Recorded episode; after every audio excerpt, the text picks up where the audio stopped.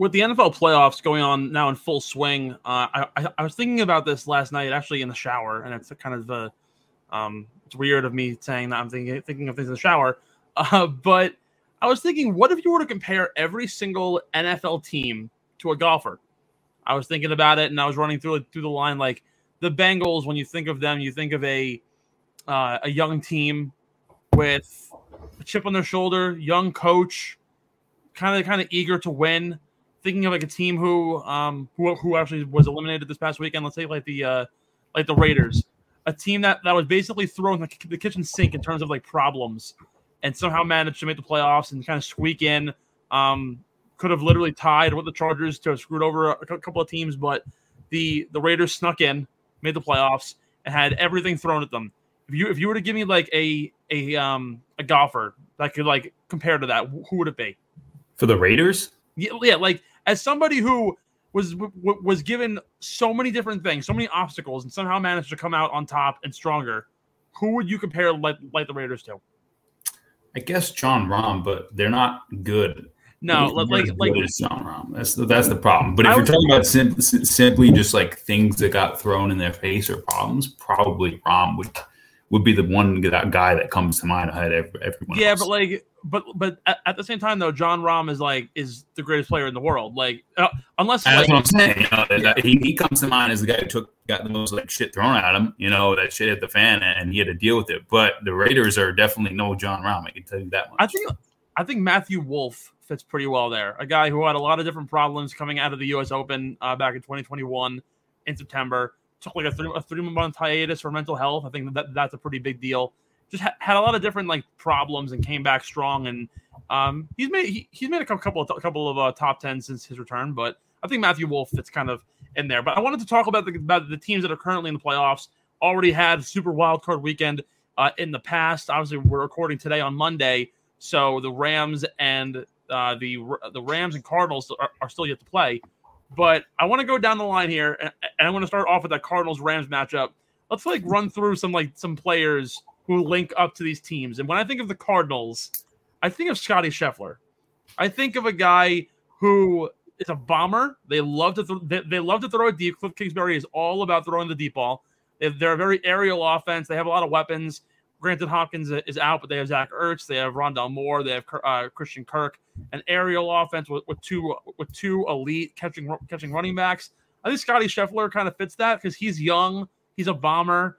He, he he doesn't really have the recognition yet because they haven't like won a won a big game. He hasn't won a tournament, so I think Scotty Scheffler is a pretty uh a pretty good pickup there. But what do you think of the Rams? For the Rams, I, I like the Scotty Scheffler comparison. I do. For the Rams, I think they're a lot like a Viktor Hovland. The Rams are probably the most well-rounded team in the entire league, and Victor Hovland is one of the most well-rounded golfers out there. So that fits the mold. Um, they're as far as like being notable and being good, the Rams are, are, are, kind of pretty new on the scene, but they've been around here for like a couple years where they've been made made it to the Super Bowl, consistently making it to the playoffs over the last four or five years and whatnot.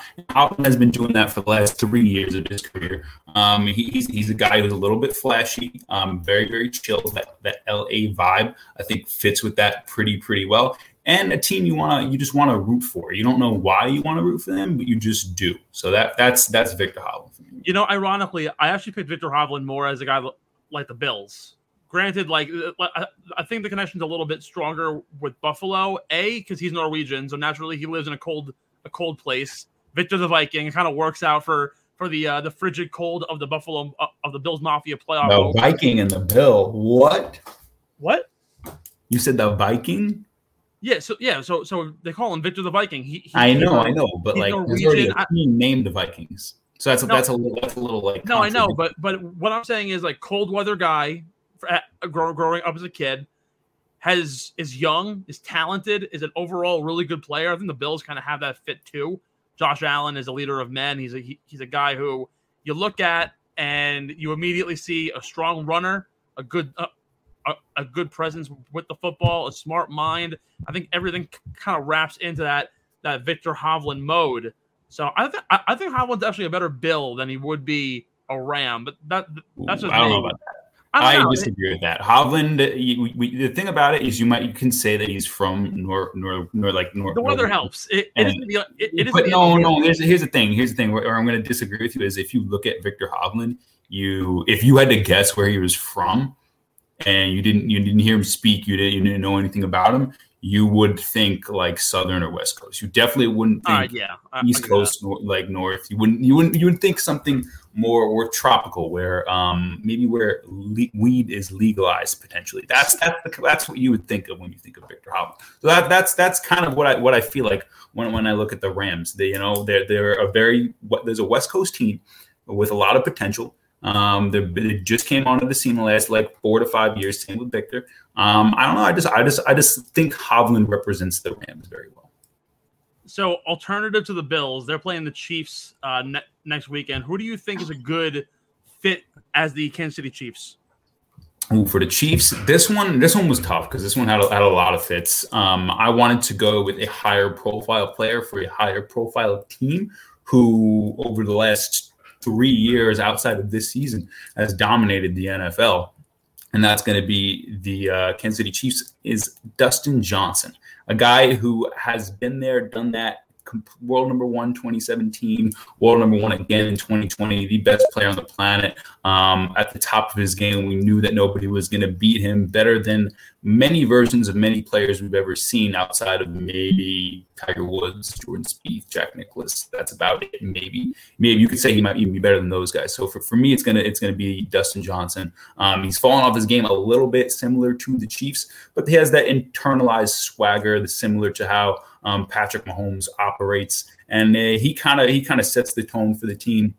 Andy Reid also gives me some Dustin Johnson vibes, kind of a guy who who, who sits there, uh, plays with the media with his. Uh, um, I don't know, short remarks, but they uh, always get some laughs out of out of the members of the uh, journalistic media. So I don't know. I, I, I, see a lot of, of Dustin Johnson in the uh, leadership of the Kansas City Chiefs. Dustin Johnson gives you Andy Reid vibes, or or vice versa? Uh, just just personality. It's it's a feel thing. It's a feel thing. Yeah, if you ever see Justin Johnson communicate when he's not on the golf course, um, that reminds me a lot of Andy Reid. If if you've ever heard Dustin Johnson in an interview, um, the answers that he, gives um, very like Andy Reid was asked like, "What do you want to do now that you won the Super Bowl?" He's like, "Oh, I want to eat a cheeseburger or some shit like that." Like that's something that Dustin Johnson would say. So you know, it's funny, and again, this is this is now the second time we're doing this. This is this is totally unplanned. I think Dustin Johnson is more of the Buccaneers, and here's why. Over the last three years, they've been there, they've done that, they've won a Super Bowl, they beat Patrick Mahomes and the Chiefs. They, they have their ring. Tom Brady is the elder statesman who's who's like ancient and has already been there, won all his titles, and, and he's kind of just in in relaxed mode now down in Florida. I think Dustin Johnson is the same kind of guy. 37 years old, has had some really elite seasons, was the world number one. But I think in relation to this year, the Buccaneers are kind of like taking the, their the way I see it. They're, they're taking a back seat to teams like the Packers, where everyone's like, "Oh, Aaron Rodgers has to win a Super Bowl this year."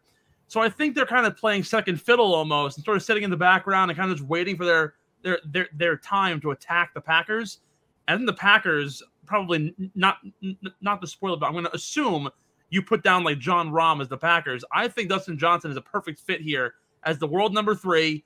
Has already fallen off in that world number one because of John Rahm, and he's waiting for his point to attack once more on a guy like that. So I think I think DJ's more of the Bucks, but but I'm I'm, I'm gonna give you a, a double dose here. The Titans and the Bengals See, you, you made you made that one. You made a, you made a much better point. The one thing I will say is that DJ has been doing it for years. The Buccaneers like just arriving on the scene. Like yeah, yeah, but but in, in, terms of recency bias, I do think that that the the Buccaneers' last three years of success behind Tom Brady really is kind of the driving force.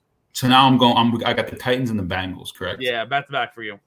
Okay, gotcha, gotcha. So for the Titans, um, I liken them to a Louis Oosthuizen. Uh, here's the reason why. Um, Get, getting so close but never actually winning.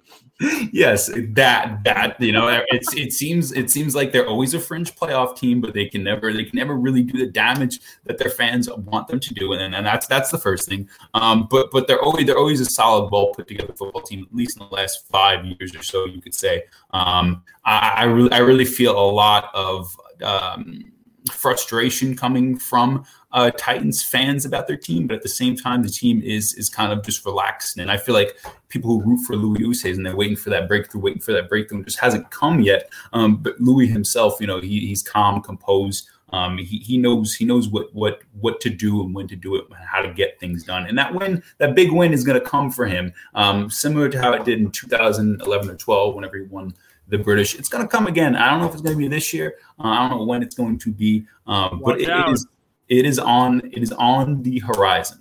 very that. very well might happen at uh, at St Andrews. Same time ten years ago happened. Might happen again. Just saying. so I got now I'm looking at the Bengals, right? Um, I actually had Hovland here for a second for the Bengals, and then I thought, thought about it a little bit more. Um, and even though they haven't had that much success, I did like Collin Morikawa as a comparison to the Bengals.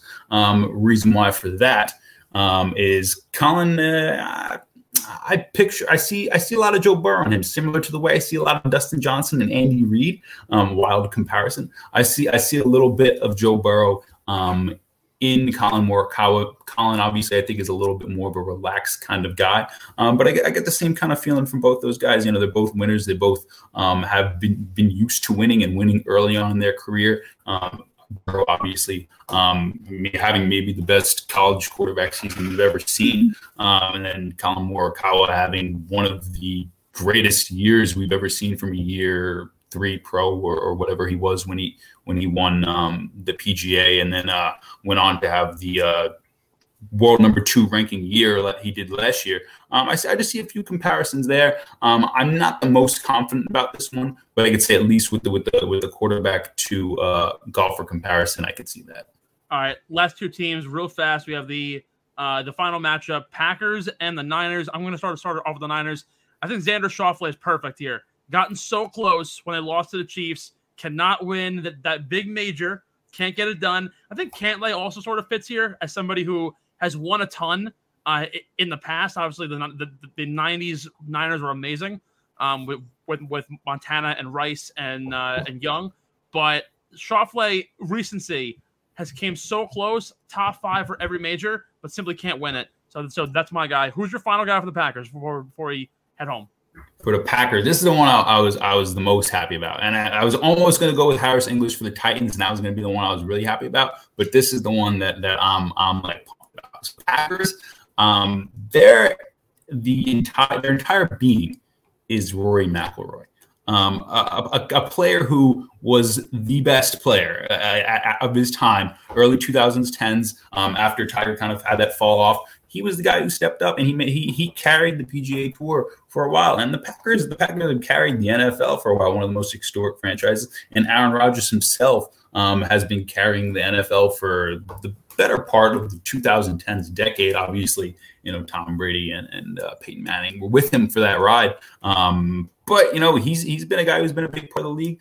Um, they haven't had a lot of success recently, um, some behind the scenes issues, and I feel like Rory's had a lot of swing changes, change up his swing a, a number of times, and a lot of people think that's the reason why he uh, he hasn't gotten back to that glory of the early 2010s, um, but he's, he's returning to form now, and we've seen it last year, getting that win that he had um, at the end of the season, and then obviously people are expecting big things from him this season, just the way the Packers are expected to do big the big things this season. So I like that comparison a lot. Solid. All right, pretty good segment there. All right, let's hop right on into the big stuff.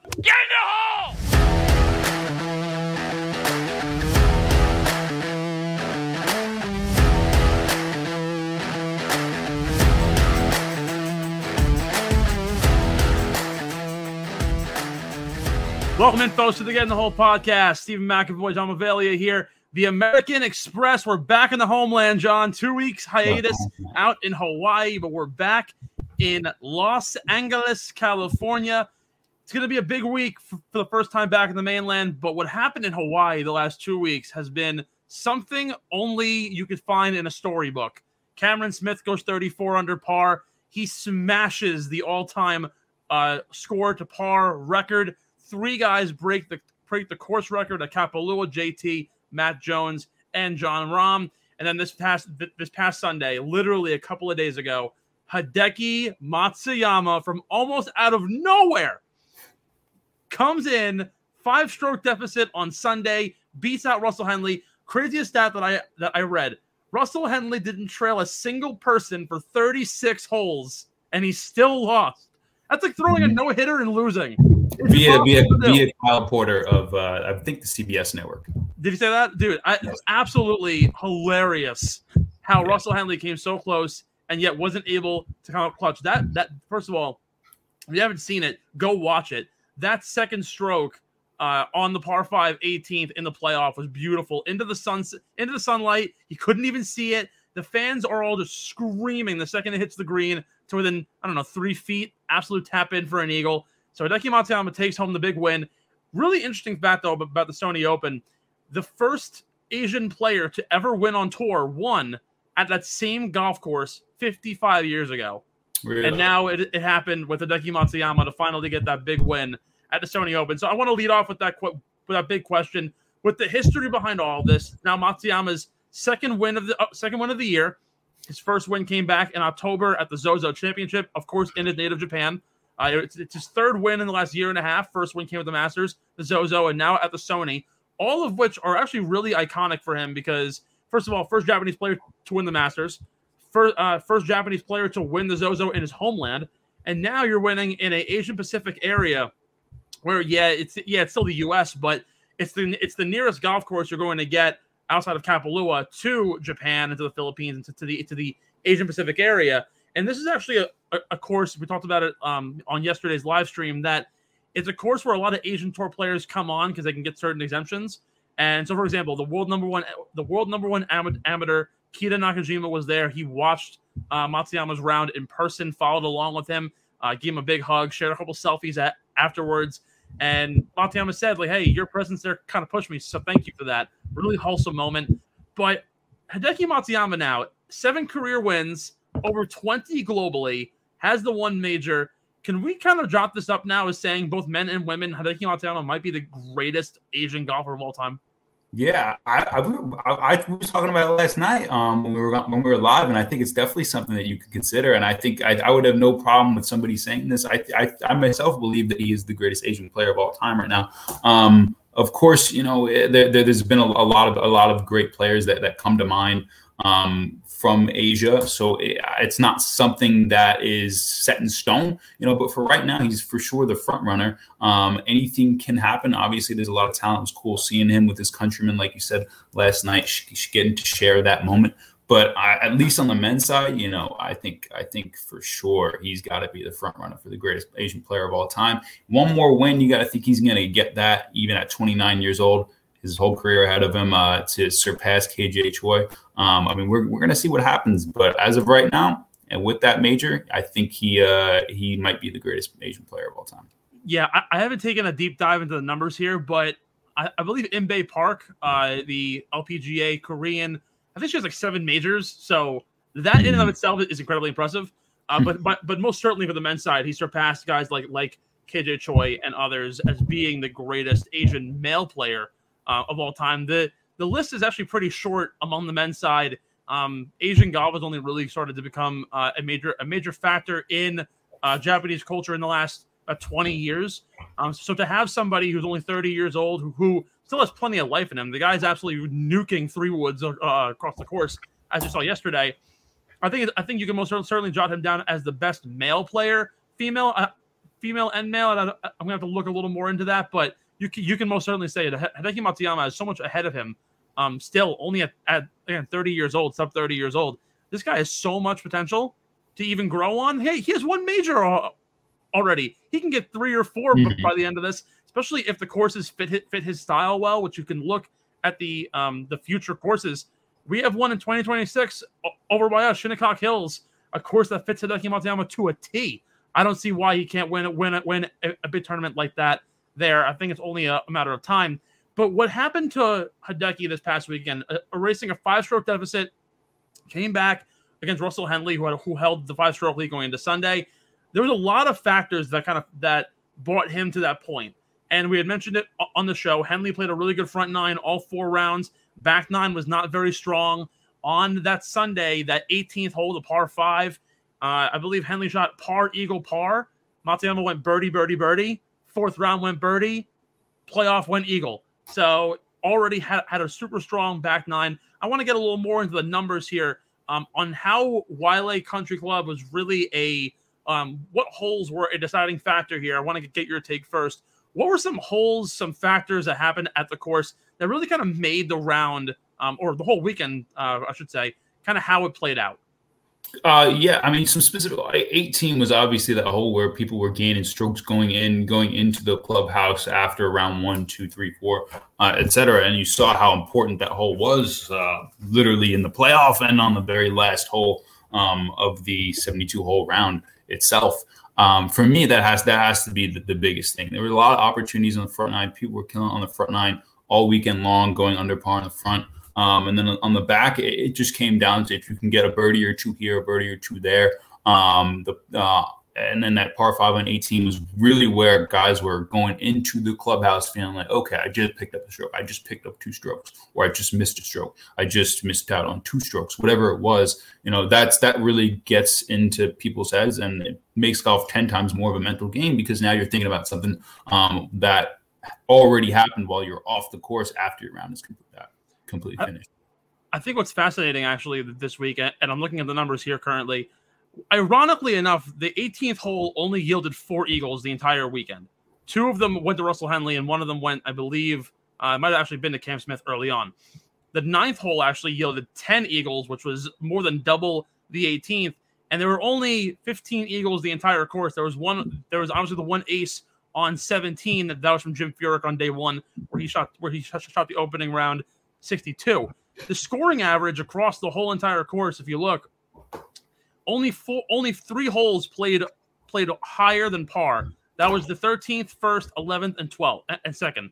So the first two holes were, were clearly a major implicator for how you're going to do for the whole round. If you can go out there and be unscathed, um, you would certainly be able to, to figure things out. There were actually more bogeys on holes 13, 1, uh, 13, 1, 11, 2, and 17 than there were birdies or eagles.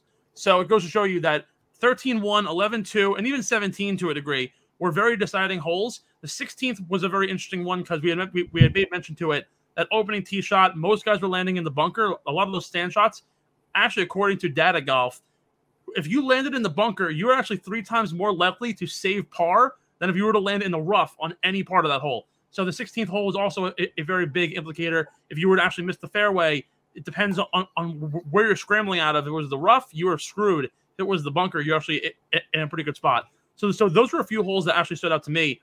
But the but the 18th, while it's a pretty long hole, it's like 557 yards. I believe. Sorry, 551.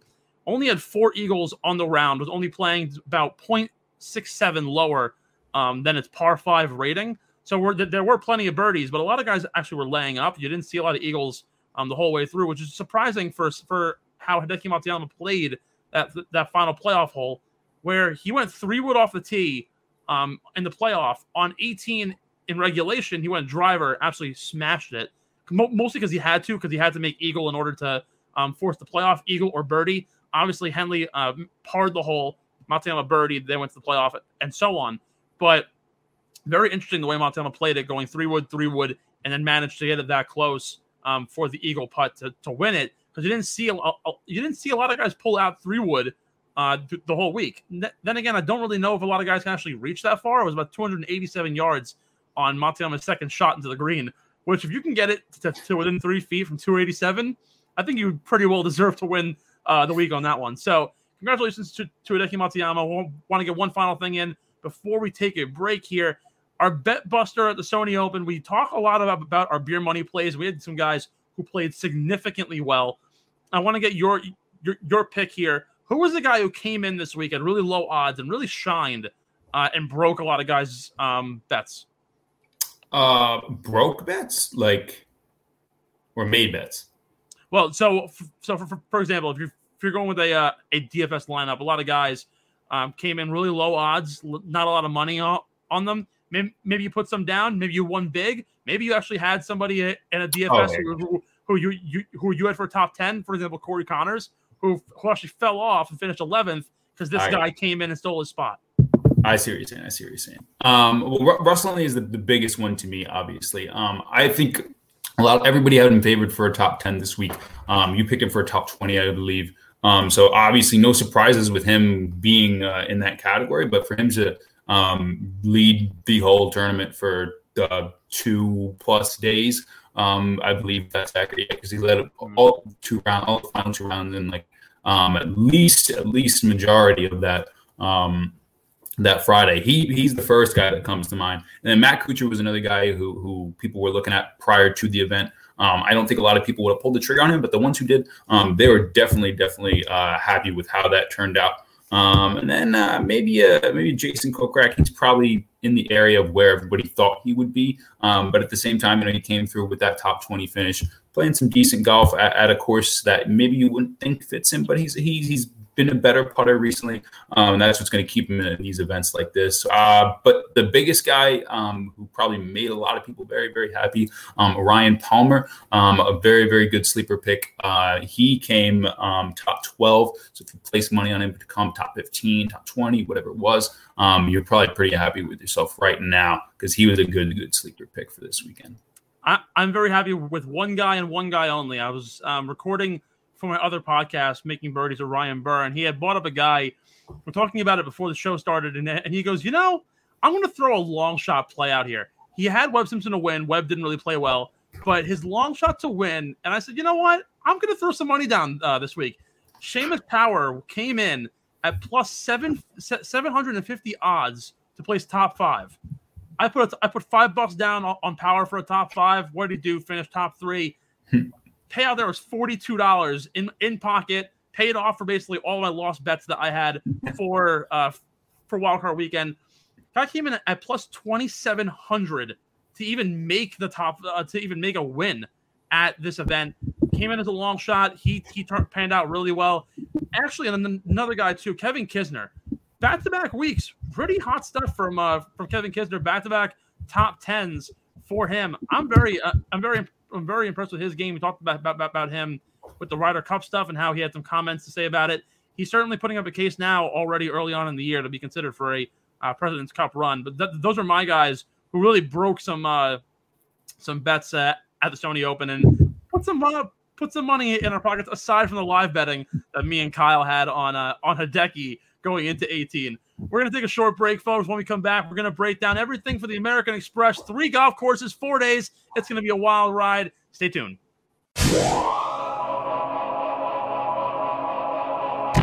The Get in the Hole podcast is sponsored by Tomahawk Shades, the best eyewear in the game. Tomahawk Shades is making sure that when you tee off on hole number one, your eyes are well protected from the sun as soon as you hit hole 18. Tomahawk Shades founded by two brothers on Long Island to make sure that you're getting a quality product for an affordable price and not spending an entire two weeks paycheck on one pair of sunglasses and you're looking styling and profiling on the golf course. And say you're at home watching the PGA Tour, they got the Blue Light Plus glasses to protect your eyes from those violent blue lights that come from your TV.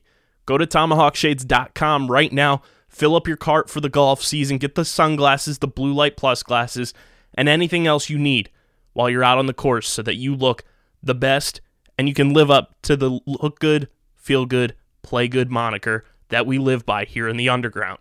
And when you go to check out, use our code USP for 25% off your order at tomahawkshades.com and all orders qualify for free domestic shipping. That's tomahawkshades.com promo code USP for 25% off your order and all orders qualify for free domestic shipping. Big thank you to Tomahawk Shades for sponsoring the Get in the Hole podcast. The Get in the Hole podcast is also sponsored by our friends at Stateside Urban Craft Vodka. That's right. Stateside Vodka is the official vodka of the Get in the Hole podcast. Guys, they're headquartered in Old Kensington, Philadelphia. They're right in our backyard. They are seven times distilled, certified gluten free. And get this Stateside vodka is blended with electrolytes, making it the first vodka on the market blended with electrolytes on the same mineral composition found in that sports drink that starts with a G. And it's the first actively hydrating vodka on the market. They've also won awards for best packaging in the world. Who doesn't love a winner? And as you guys are listening to this, Stateside Vodka has got you ready for the summer. They just released the vodka sodas in the cans. They are in the vodka soda game. Stateside Vodka is taking things to the next level with their vodka soda variety pack. It's easily the drink of the summer. So go to statesidevodka.com right now. Get the vodka sodas, get your vodka. They even have the bourbon in stock. And when they do, you don't want to miss out on that. It is very limited. So get your hands on everything that Stateside has to offer. And when you go to checkout, make sure you have those one liter bottles in your cart so you can help us out, pay some bills. Use our code USP to get 10% off the one liter bottles of vodka at statesidevodka.com. Must be 21 or older to purchase. And of course, guys, as always, please drink responsibly.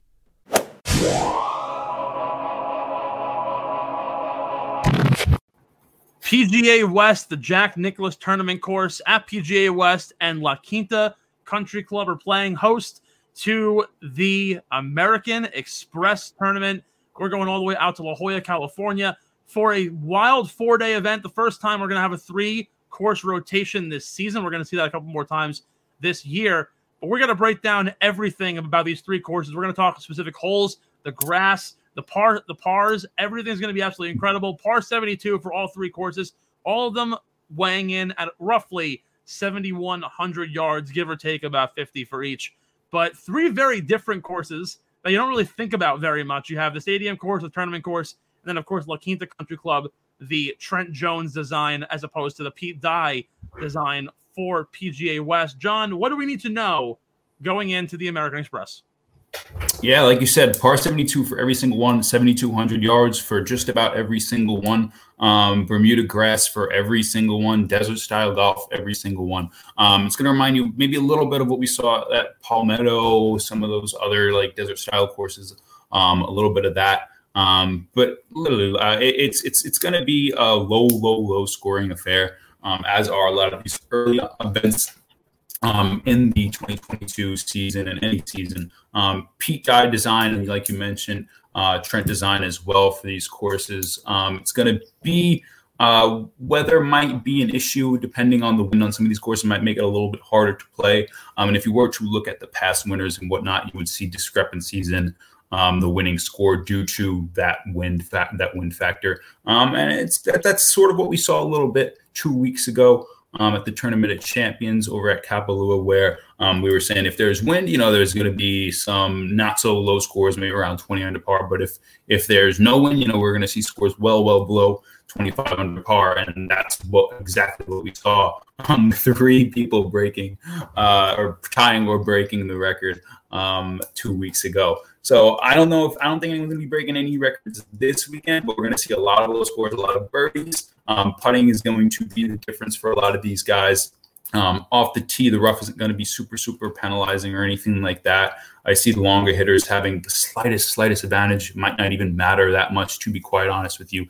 Um, but if you're one of those guys who wants to know, there might be the ever so slightest advantage for a longer hitter. Um, but you're going to see a lot of guys clubbing down off the tee. Pete Dye um, obviously loves to put bunkers and and hazard areas um, near landing landing areas um, for a driver off the tee. Um, so you're going to see a lot of people clubbing down. Stroke and approach will be the most important statistic, as we always say. Um, so yeah, you're, you're going to see a lot a lot of the same a lot of the same kind of stuff we always see, but a lot a lot of birdies. Should be a fun weekend at this pro am event, but we're really only going to be looking at the pros this weekend. You know the the course is kind of uh, it, it's interesting because We've had a lot of players compare. Obviously, Pete Dye courses are all very similar in nature. Like you said, a lot of uh, fairway bunkers right towards the landing area. So you got to be very precise where you are. Tight fairways, so fairway uh, regulations are going, to, are to be very important. Penalizing rough. Jason Kokrak uh, a couple couple of years ago compared a lot to to the RBC Heritage uh, down at Harbor at, at Harbor Head, which is actually where he won last year. Ironically, two very similar courses. Well, the weather though is actually really a um, a factor that I'm looking at this week. No rain in the forecast yet, but we are still in the heat of winter. I don't, I understand we're in California, but a lot of the guys are going to be having 8 a.m. tee times. You might be seeing guys tee off on the first hole in, in a hoodie, and by the end of the ninth, you might you, they very well might, might be in those short uh, short sleeve polos. It's going to be 47 degrees in the morning every single day. Good wind chill, five to 15 miles an hour every day. certain courses are going to have a little more wind than others. They're saying the stadium course is going to be a little more windy, being that it's more towards the water. Uh, but there's, there's water draped all over this golf course as a penalty, as well as bunkers. Some compare it. It's kind of like it's basically a poor man's sawgrass when you think about it. Um, there are some of those design um, techniques. Again, a, a, a, Pete, a Pete Dye course at TPC Sawgrass. It's the same thing, just on the different uh, different coastline. So I'm looking at a couple of different factors here. The big five stats, though, that I'm going that, that I'm going in with, obviously, stroke gained approach is the most important thing. We always talk about that. There's no denying that. But actually, it's a little different than usual. I usually talk hint in on certain uh, proximities when we're talking about these uh, these courses. Long long iron players between 150 and 175, short guys between 100 and 120. Actually, none of that really applies um, out here in La Quinta this weekend.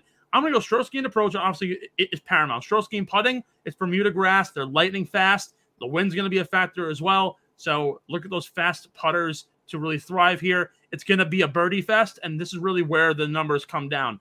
Opportunities gained and birdies or better gained. How are guys at A, hitting the greens, and B, capitalizing other opportunities? If you can get it close every single time, we've seen scores 22, 24, 26 under. Uh, the last three years, we've gone 26, 26, 23 under par. And, and these are these also aren't really from guys who are incredibly long hitters. Like you had said, the long hitter may have an advantage to a degree. Um, we've seen guys win at win at the score. Jason Dufner, Patrick Reed, John Rahm, Hudson Swafford, some long players. But then you've also seen, seen some shorter guys who don't have the power but are good precision wise. Adam Long, um, Andrew Landry, Siwoo Kim from the last uh, from the last three years, and of course Bill Haas uh, as well. So the last five years, six years, the the winning circle has been very very different, which is why there are two numbers that I'm, I'm specifically targeting. Obviously, the opportunities gained is important. Fairways in regulation. Guys need to hit the fairway. If you don't, you are screwed. There's nothing more. There's nothing more to say about it. Guys who can keep it well in the fairway on these tight Dye design courses thrive in these conditions. I'm looking for a guy, a guy like Scottie Scheffler, a really good hitter, a long guy who's also very accurate. Corey Conners, a long guy who's accurate. You cannot have guys who are, who are going to be spraying it all over the course. They're not. They're simply not going to be uh, play well. Final thing here again. It's going to be a birdie fest. Par three scoring. It almost seems like like like a like a gimme when, when talking about needing certain scores to win. Um, if it's going to be a birdie fest, you gotta you have to score well on par threes. The par fives are not eagleable to a degree. They're they're much more birdie. Uh, they're much more birdie opportunities than, than there will be eagles. So converting those birdies on the on the, on the layup holes, like the par threes that are all short, you should be able to uh, walk home and walk out, out of La Quinta with a pretty big one. That's that, that, that's just the way I see it. But again, it comes down to the opportunities, the stroke gained approach, and those fairways. They're going to be an absolute killer. Yeah, I, th- I think the par threes is uh, another thing that that's worth mentioning as well. Um, like you said, they're all really, really short. If you're you're going to pin it close with with a wedge or, or short iron and make the putt, you know, you're, you're going to be that's where you're going to be making a lot of your money. You know, I'm not saying that there are there's a lot there's a decent amount of short par fours and short par fives um, that uh, are birdie opportunities are going to be plenty with them. But the par threes, like you said, they're all short. They're all pretty, pretty easy. We don't know what the pin locations are going to be. Um, I'm assuming it's going to be maybe, I mean, three courses is tough. So maybe it's going to be against the player's favor. But I really don't know. As long as the pin locations are gettable, those par threes, we're going to see a lot of birdies um, and a lot of darts thrown into the those greens for sure before we move on here to our hot and not picks this week, I, I want to really hint in on these three courses. So the last time we saw this, I, I can't really tell you when exactly, but I remember last year at, at Pebble Beach, they had instead of the pro am, they played nine. They played all four rounds. Two would be played um, alternatively, two at Spyglass, two two at Pebble, and it would alternate every every other day. So, uh, so half the field would go to Spyglass, half the field would go to Pebble, and it would alternate every single day until until the cut line. When then you'd play the third round at Spyglass and the fourth at Pebble Beach the scoring metrics were so different on both courses because certain guys just simply played played better in certain conditions. There were not many guys who would go to one course and go 17 of 18 in greens and reg and then follow it up with a 7 of 18. There were a lot of different um, scoring metrics that, that really made it different. How much do you think the three course style is going to kind of shake things up, being that you're going to have only one course, which which isn't even determined yet, is going to be the be the final course on round four. So okay, so they, they did determine it. It's going to be the the first one. It's going to be the uh which one? Um, not the Nicklaus one, not the CC one. The, Oh, the be stadium. the, uh, It's gonna be yeah, the stadium course that's going to be five. played. Um, on one of the three rounds, depending on on what which which you're assigned. Um, for the first three days, and then the last round is going to be that course. Okay. Um, but the yeah, three style course, yeah, it's it's definitely going to be something that um, is not normal for these players. I don't think it's going to affect them um, as much as maybe we might think from an outsider's perspective. But one thing I'll say for sure, there's definitely guys who are more fond of this event than others, and it shows um, in, in, in the finishes uh, of if you go back years. Um, five years, ten years, and you look at how guys are finishing, you can kind of tell which players um, kind of like the, the three course style, um, and which players aren't as keen to it or, or might not fit their game as well. But all these courses, you know, the, the, like like we were talking about, they're fairly similar. um, while it might be a little bit harder to look at certain statistics this weekend um, than it is at maybe other two course events or three course events, um, you're still going to be able to draw um, decent conclusions um, and good uh, estimations on, on what might happen um, based on what statistics you you talked about just uh, five ten minutes ago. So it's going to be pretty predictable, um, but uh, not as predictable as a one course event for sure from a fan's perspective, and similar from a player's perspective. Let's get into our hot and not players of the week. Who's hot? Hideki Matsuyama. There's no way. There's no way around it. The guy's been on absolute fire. The first player with two wins on the PGA Tour season and only seven events. Fastest player to have back-to-back wins since Tiger Woods in when else his 2001 season. Who's not?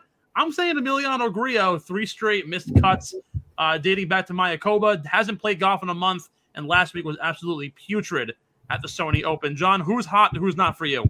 So, um, well, guy who's not hot for sure, Abraham Ancer, um, was was trying to trying to get uh, anything anything anything better than missing the cut at this entry. He made the cut, um, but he ended up finishing close to um, the bottom, if not at the bottom. Um, of those list of champions um, two weeks ago, and then he missed the cut last week, and his putter hasn't been um, uh, up to par uh, with the rest of his bag. Uh, but at the same time, tee to green, he's still gaining strokes. The putter just hasn't been um, working the same way. But this event is, it's kind of funny because I don't know what the odds maker is going to put this this man at because um, he he's he's consistently coming in the top ten at this event. Um, he's a Bermuda grass guy. He loves the Bermuda grass greens. It should fit him well. Um, but at the same time, his game's not where uh, it it should be.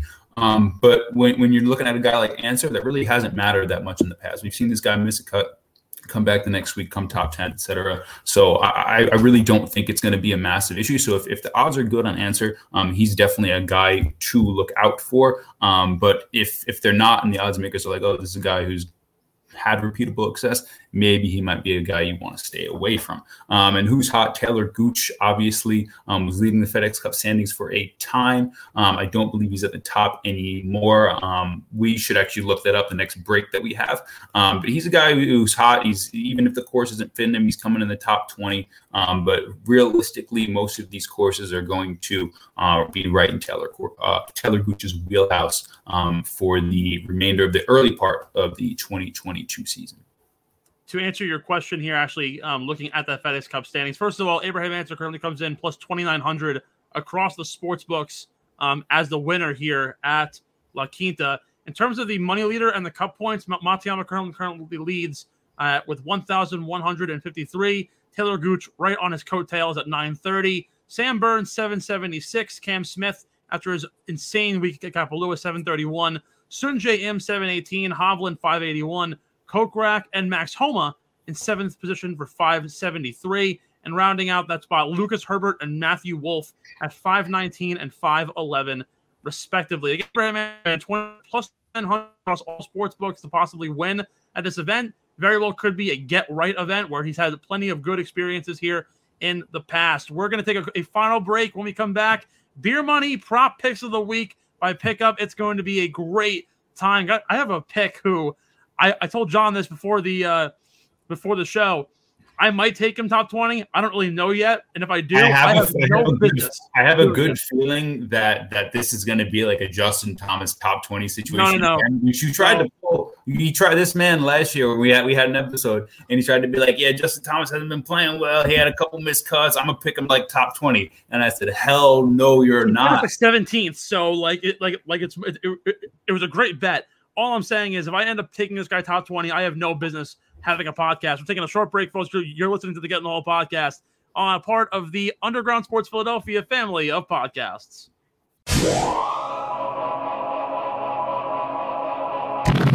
Sometimes we all just need to wind down after a long day of enjoying our favorite sports teams go to work. And with the rise of streaming platforms, new TV shows and movies are popping up every single week, and it might be overwhelming not knowing exactly what to watch.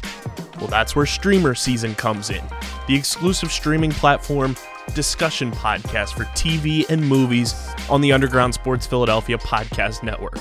Join me, KB, and a plethora of our hosts right here at USP breaking down all the new TV and movies that you guys should be watching across all the various streaming platforms that are available to the masses. Catch us on Streamer Season wherever you get your podcasts. We all know the traditional Big Four sports and we have our favorite teams and enjoy them each and every week during their seasons. But what if I told you the fastest growing sport on two feet doesn't involve football, baseball, basketball, or hockey? Come join me, Dom Ponteri, and Harrison Cremens as we break down the sport of the future each and every week on the Outside the Box podcast, talking all things pro and college lacrosse right here on the Underground Sports Philadelphia Podcast Network.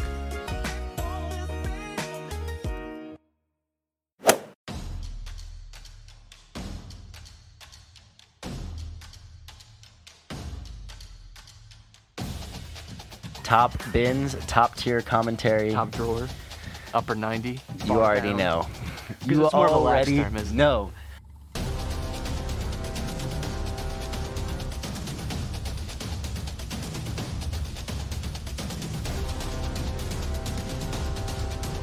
I think that's how it always went goes. like with previews, like- 45 minutes and we were at like Chelsea. I was like, what are we doing?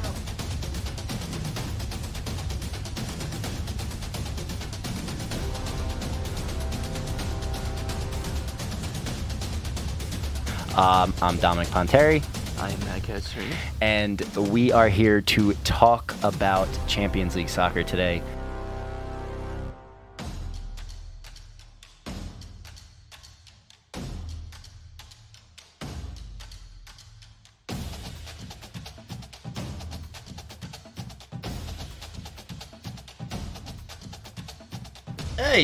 Hey, It's top bins time. what's up? We're back.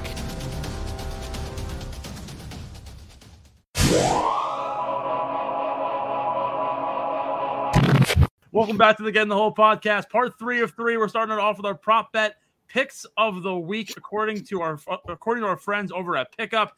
Pickup, play the headlines. You can bet these on your phone. Just put in your phone number and get betting with Pickup. John, we're going to start off with our first uh, with our first prop here. A matchup of past winners. Andrew Landry and Adam Long both went 26 under par in 2019 and 2020, respectively. Who will have the better week, Andrew Landry or Adam Long?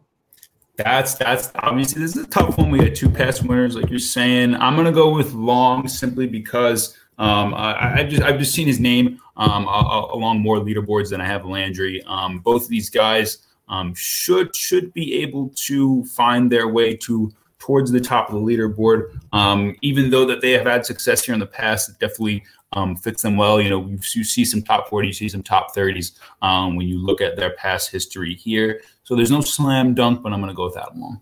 I'm taking Landry here as a little bit better on on the odds boards coming in with two straight made cuts. I'm taking I'm taking Andrew Landry. Second prop of the week. We're going with a four ball play here. A bunch of guys who are currently odds out at plus 32 to 3600. Seamus Power, Patrick Reed, Talor Gooch, and Russell Henley. Last week's big loser. Of those four, who's having the best? Who's, who's having the best week? This is so tough because um, I don't think I'm going to pick Reed. Um, so I'm, I'm, I'm just I'm gonna, I'm to roll him out. I'm to roll him out. Um, Henley, I do I do want to pick Henley because um, he's he's been putting a lot better recently. Um, obviously, he's one of the best iron players in the game right now. Um, with with how his putter's going, I can definitely see him uh, easily coming top twenty or better. Power and Gooch are just both too hot to, to kind of bet against. Um, so I'm going to go out of Power and Gooch after eliminating Henley. I'm going to go with Seamus Power. I'm, I'm going to go Talor Gooch, and I'll tell you more about that in our beer money picks. Our third prop this week, Corey Conners led the field last week uh, in fairways in regulation, over or under 71.5% on total fairways this week at La Quinta. I'll go over because a, a, lot of guys, even, even though you know we know the rough isn't penalizing, that, that like I said, there's going to be a lot of guys clubbing down just because it makes sense on a lot of these holes and a lot of these situations. Um, if Corey Conners is clubbing down, he's already accurate with the driver. Um, if he's hitting three wood or hybrid off the tee, he's going to be putting in the fairway.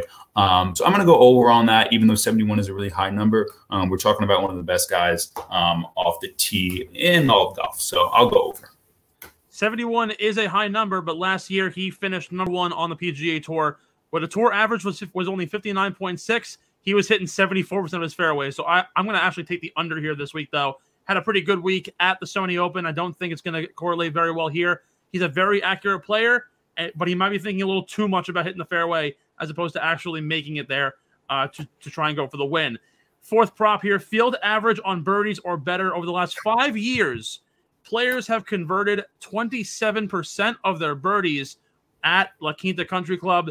We're going to go over under 25 and a half. The number's been gradually decreasing over the last five years, but the average is 27. Are we going to go higher or lower than 25 and a half? I could feel pretty comfortable with going over if, especially with the average, like you said, is at 27%, even if it's decreasing. Um, I, I say with, with the way these guys have been playing the last two weeks, um, with the record setting week we had two weeks ago. Um, I really do see a lot of these guys. I'm betting the conditions probably being um, pretty optimal, not that much wind interfering, like we were talking about earlier. I'll go over on that one. Field average again, 27%. I'm gonna I'm gonna join you there on the over. I think there's no way uh, that, that we don't find a final score somewhere in the 25 to 26 range, uh, like we have seen in the past. I'm gonna join you there on the over.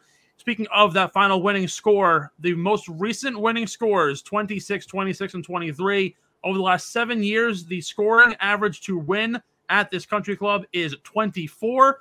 Are you going to go over or under 24 and a half strokes to win at at the AmEx? I'm going to go over on that as well, pretty much for the same reason that I said uh, for, for, for, the last question. Um, these guys, with the way these guys have been playing the last two weeks, we've seen so many record-setting things, so many birdies rolling in.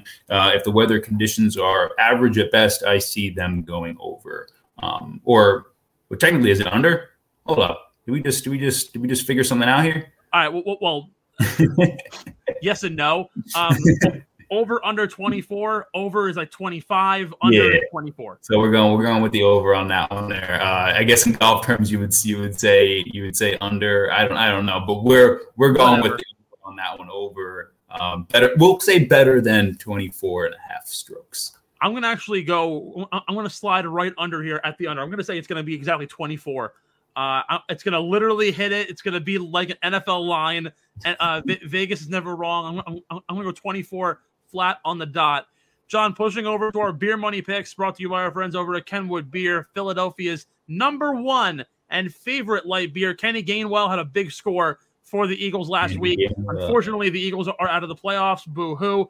But it's okay because we're going to make you some beer money this week. I, I, locked in two big ones with Power and Henley last week. I take the two uh, two win advantage so far over the course of the 2022 season let's see if we can turn turn that around for you, John. Your top 20 at the AmEx. But I, am actually I want to hear your top twenty first because you you you you brought it up. You brought it up and you said you said no it's problem. this whole big thing. It's this whole big thing. So I really I really do want to know what what you have in store for me here. All right, so my- so we talk about course, horses for courses, and, and it's probably one of my absolute favorite um, terms to use. I'm going Michael Thompson. Last week finished tied for fifth at the Sony has played really well, has has back to back top 15 finishes, uh, including the, this top five. Very well could have played better had it not been for a couple of bogeys early on in the week to get his grinds going. I'm going Michael Thompson for a top 20. Newly bearded too, uh, and the beard seems to be working magic. I'm going with him. Dude, I got Michael Thompson too for a top 20. That's hilarious. God damn it. So the, re- the reasoning is he's playing really well. Like you said, he just finished top five. He, he he's been top ten in strokes gained, tee to green, um, in Oh, yeah. in the, the his last event and his last two events. Um, so I got I got a lot of trust in him coming into this event, especially when just last year he came top five. Um, and has two top tens in his last three appearances at the Sony Open. So yeah, Michael Thompson is is a completely fair bet. Um, I, I really I really like his chances to come top twenty at those odds too. Who's been the guy who's been on, on absolute fire at, at making top 20s? It's Talor Gooch. I'm taking him for a top 10 this week. Talor Gooch, despite going coming 27th at the Sony over his last five rounds, has has carded has carded scores under 70 over the last two tournaments 68, 70, 67, 67, 67, 66, 66, 69. It's like me with a bad stutter. He's absolutely on fire over the last three weeks. Ha- won the RSM 15th at Kapalua. I'm thinking Talor Gooch for a top 10 this week. There's no way in hell I would not slip up on Gooch at such good odds. I love it, man. I love it. For my top 10, um, I'm going to go with Sungjae Im, a guy who has a little decent amount of success at this event and has been playing pretty well. Um, I believe he finished top 15 at the Sentry Tournament Champions. Correct me if I'm wrong. Um, but he's 16th in strokes again. It was last year. He was 16th in strokes again off the tee. Um, the 50th best putter on tour over the 2020-2021 season. Um, so that checks off my two boxes. Um, he's a great iron player, um, and he's a top 50 putter. So I'm looking for him to definitely make a push, maybe even to win it, maybe even to win it, um, but definitely making a push for the top 10. And now, Top who is your? Top five, Steve. So top five this week. I mentioned guys who are long hitters will have a advantage at this golf course. Um, actually, at, at all of the golf courses, uh, and I think it's a very good opportunity that that that this guy who's a accurate hitter and a and a long hitter will manage to figure things out. So long as the flat stick works in his favor. I'm going Tony Finau. He's up towards the top of the board. He isn't the hottest pick in terms of uh, guys who are really good at putting the ball. Um, at the same time, I think I think Tony Finau is going to be able to hit him straight, hit him far, have some have have a nice low club going into the green. I'm going to go Tony Finau. Very nice, very nice. I was I was thinking about Tony for this. Um, so I was, I was thinking about the, the following three players: Tony Finau, Scottie Scheffler, and John Rahm. And I was like, all right, Tony Finau. I don't know if I trust him. Uh, John Rahm, he's a really Well, really John good Rahm's gonna be your winning pick because he is every week. So He's not going to be my winning pick, actually. Um, Finally. I, I was I was going to pick him for this. I was going to pick him top five, um, but it's kind of too much of a slam dunk for me to pick him top five. Um, so I'm going to go with my man Scottie Scheffler. You were talking about it, um, a guy who absolutely bombs it off the tee, but has decent accuracy off the tee as well. Um, he's a, he's more of a strategy golfer than people give him credit for. That's definitely what's going to be the recipe for success this weekend. Um, I like Scheffler for a top five. I'm not super confident about it, but there really wasn't anyone else um, who who was that caught my eye that much when it came to a top five.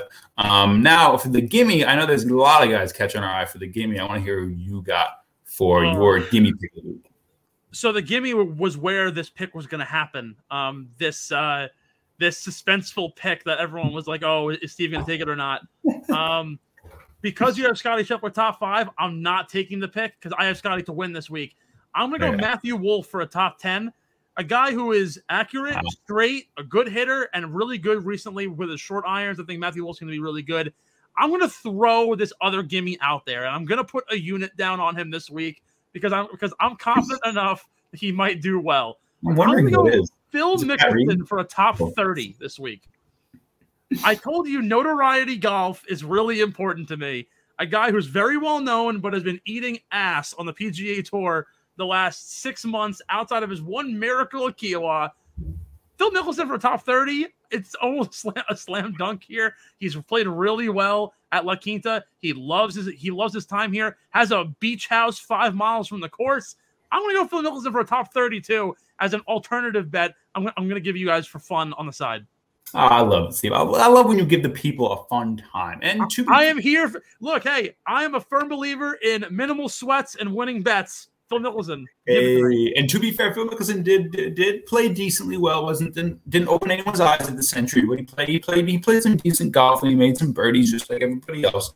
Um, my give me pick of the week uh, is going to be a guy you already mentioned for the same exact reasons you mentioned, Talor Gooch. I'm going to pick Talor Gooch top twenty. Um, he's just so so consistent with with with, with those top twenties. Um, and given given how how well he has played um, and how well uh, he fits the course and everything you said, I don't want to beat a dead horse. I like Talor Gooch. Um, he he's going to surprise us toward the end of the year. I know he only has uh, this this kind of early early year hype around him, but I think he's still going to be one of those guys who's who's hanging around the FedEx top of the FedEx Cup standings by the end of the year, and not just one of those guys who kind of wins wins a tournament or two um, and then it falls off.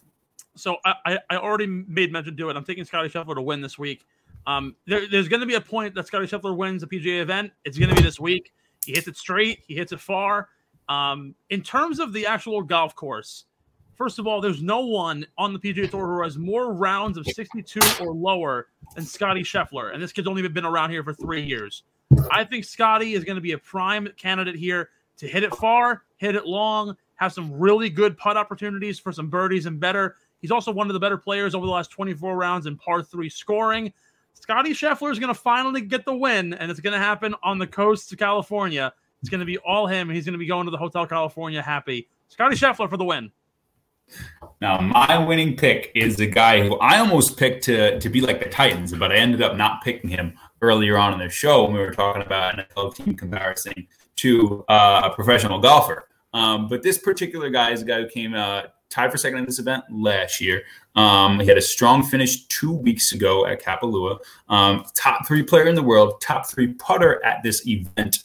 Um, and he has a good, very, very good track record at, at, at this event as well, and that is Patrick Cantlay, not John Rahm, like I normally uh, do with the with these kind of events, um, as these random events in the middle of the year where Rahm is, is the favorite. Um, I'm gonna go with Patrick Cantlay. Um, he's he's been uh, kind of he's a quiet guy, but he's he's he's been quiet this year, um, but he's been playing well. I really do think he's gonna he's gonna break out. Um, he played well two weeks ago at Kapalua. Um, I think even even though he had a week off, he's gonna he's gonna continue that that strong uh, showing he had. And I finished off last year with uh, with FedEx Cup. Um, he's at the top of his game right now. I expect him to be uh, have.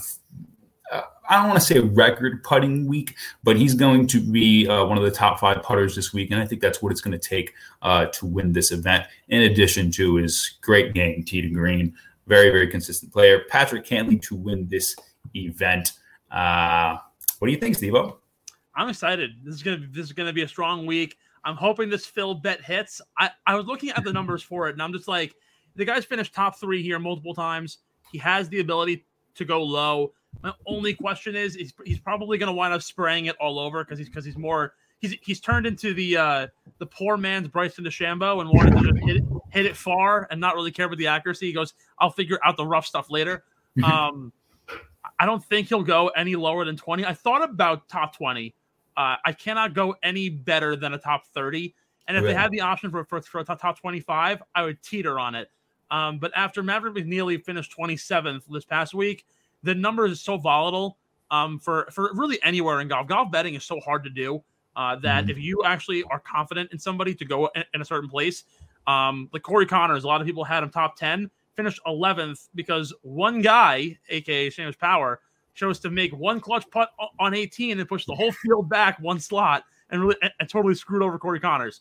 So that's another guy too. Seamus Power. Watch out for this guy. He's he's he's managed to take his game, learn from a lot of really good players, and has now kind of built himself into a powerhouse uh, kind of guy. He's using his body, using his force. I'm also I, I might throw a unit early on Power for a top ten again, uh, but I couldn't I couldn't double up on him this week. I wanted to kind of get a uh, diverse portfolio, if you know what I'm talking about. Nah, I hear what you're saying. Everything and Power and Gooch are two guys we talk about a lot. Two guys last year that we saw get consistently top twenties, top twenties, top twenties at the top twenty. Um, with it, with relying on their iron play. Um, so I, I'm I'm not surprised that we're still hearing about these guys. And I think, like you said, we're going to be continuing to hear about these guys. They're going to make some noise uh, down the stretch in this 2021 to 2022 season. Well, I am very excited to get to bring home some more beer money. Put a lot in my pocket this past weekend with the Matsuyama line, with the Henley top 20, and with Power top 10. That's Yeah, going to do it all for us here. A a little shortened episode. Uh, we actually we actually ran through this really fast, but it's going to be a dominant week. Catch us on Sunday for another live stream. Hopefully, we're going to get a really good matchup. Possibly Scottie Scheffler and Cantlay in that final group. It'll really come down to the wire. Mm-hmm. But that, that's going to do it all for us here on the Get in the Hole podcast. John Mavalia, Stephen McAvoy. We'll see you next time on Sunday for our PGA live stream live from the 19th hole. After this, we're staying in California. We're going to the Farmers Insurance Open, and it's going to be haywire the next few weeks as the PGA Tour finally ramps up here in the mainland. We'll see you later. Thank you for listening to the Get in the Hole podcast, a part of the Underground Sports Philadelphia family of podcasts. Be sure to follow us on Twitter at Get in the Hole Pod and be on the lookout for a ton of great content keeping you up to date on the world of golf. Shout out to our sponsors over at Tomahawk Shades and Stateside Vodka for all their support in making Underground Sports your go-to place for all things sports. The Get in the Hole podcast hosted by Stephen McAvoy and John Mavalia releasing weekly a part of the Underground Sports Philadelphia family of podcasts wherever you listen to your favorite shows. See you next time. Get in the hole!